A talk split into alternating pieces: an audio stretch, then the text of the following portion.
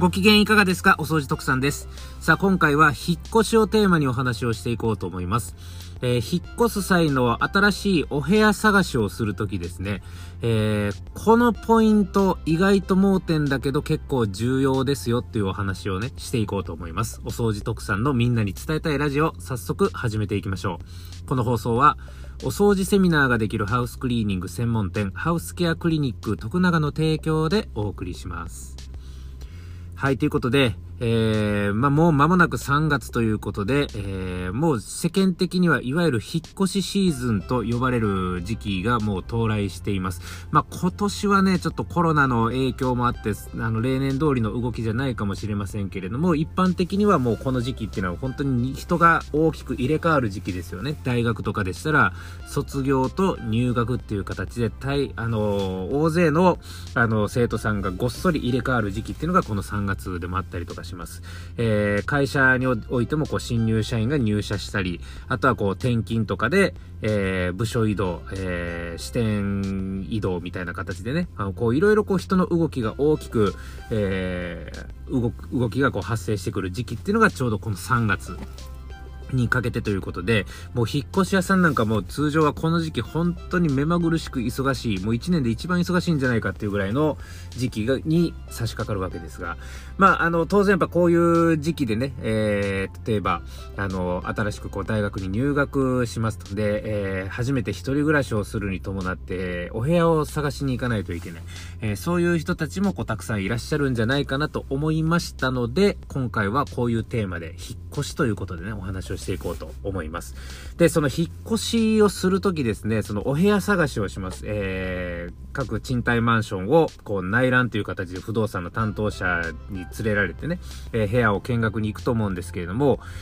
えー、いろんな、まあ、それぞれ皆さん、こう、収納の数であったりとか、日当たりであったりとか、あとは、そうですね、駅地下なのかどうなのかとか、スーパーが近くにあるのかとか、いろんな条件があると思いますが、意外とね、この条件結構盲点になってんじゃないかなと思う条件が一つだけあるんですよ。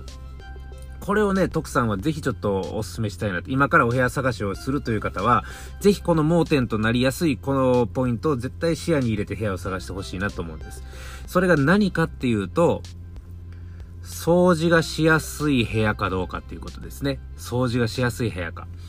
はい。これ、空室なのにそんなんわかんのっていうとこですけれども、空室の時点でですね、あのー、結構意識してほしいのがね、要はその、埃が溜まりやすい環境なのかどうかっていうとこですよね。特にね、結構意外と盲点で埃が溜まりやすいところってどこかっていうと、えー、各部屋の扉の上、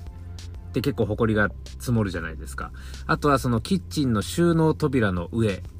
とか、レンジフードの上とか、あとはそのエアコンの上であったりとか、はい、そういうところに結構ね、あの、埃って本当に綿ぼこりがもうごっそり溜まってたりとかするんですけれども、やっぱりね、こういうホコリが溜まりやすい環境っていうのは全体的にどうしてもこう不衛生にあの見えがちになったりとかするんでね、ここはやっぱ気をつけたいなというところで、えー、例えばお掃除をしやすいかしにくいかっていうところで空室の段階で基準とするんだったらやっぱり扉の数であったりとか、あとは扉の高さですよね。えー、確かにあの背丈の高いあの扉っておしゃれなインテリアに見えてね、こう素敵な感じに映るんですけれども、いざその扉のお掃除掃除をするときに踏み台に登らないと、えー、上まで手が届かないぐらいの高さの扉だったとしたら、なかなか多分お掃除しないと思うんですよ。なので、あのー、もうめんどくさいからもういいか上はっていう形で埃がもう本当に積もってて。で、その埃が積もってることによってハウスダストなんかのアレルギーになったりとかすることも最悪を想定すればですよ。あり得るかもしれない。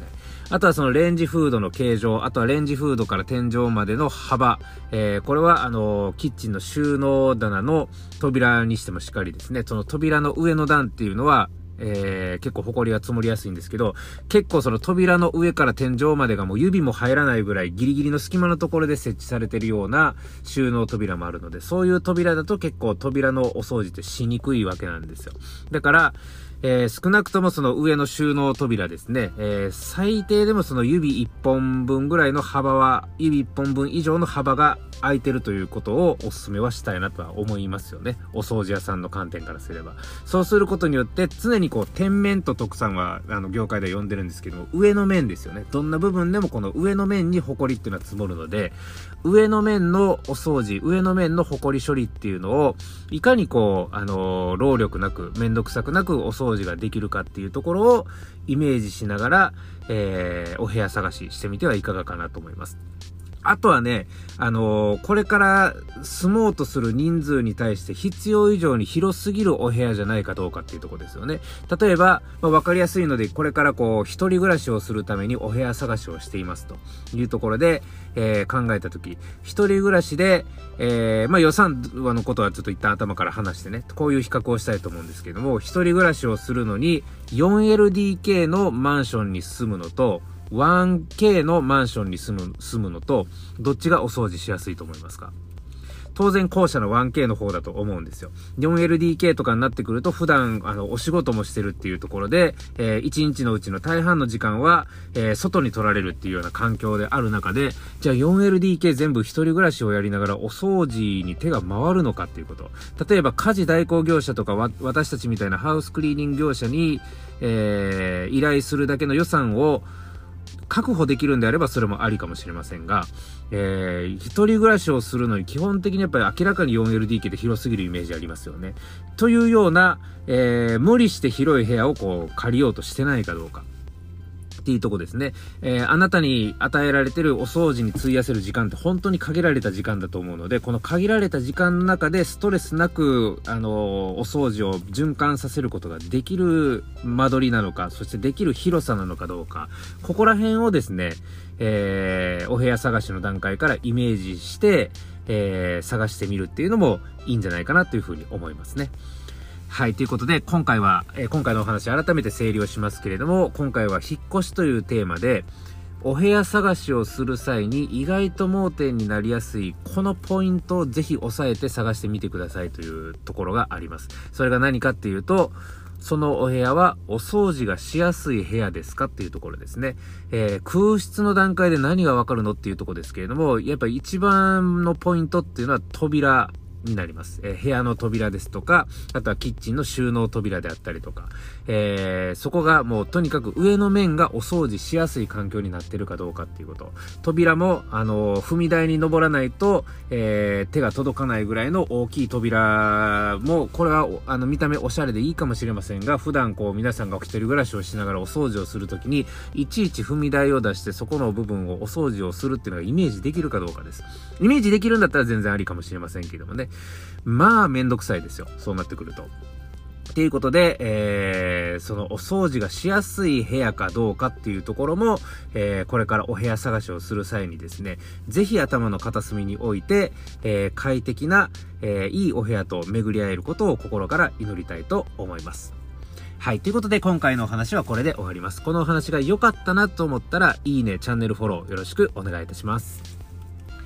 お掃除特産が運営しているハウスケアクリニック徳永では、エアコンや浴室、キッチン周りをはじめとしたハウスクリーニングサービスを提供したり、お掃除や整理整頓などのセミナーや講演のご依頼を受けたまっております。詳しくは、ハウスケアクリニック徳永の公式ホームページ内にある問い合わせフォームからご連絡をいただければ、叱るべき対応をさせていただきます。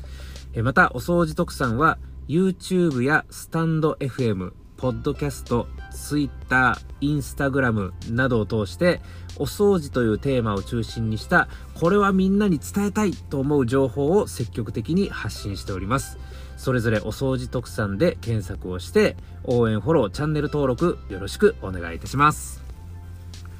ということで、今回の放送はこれで終わります。また次回の放送でお耳にかかりましょう。お相手はお掃除特産でした。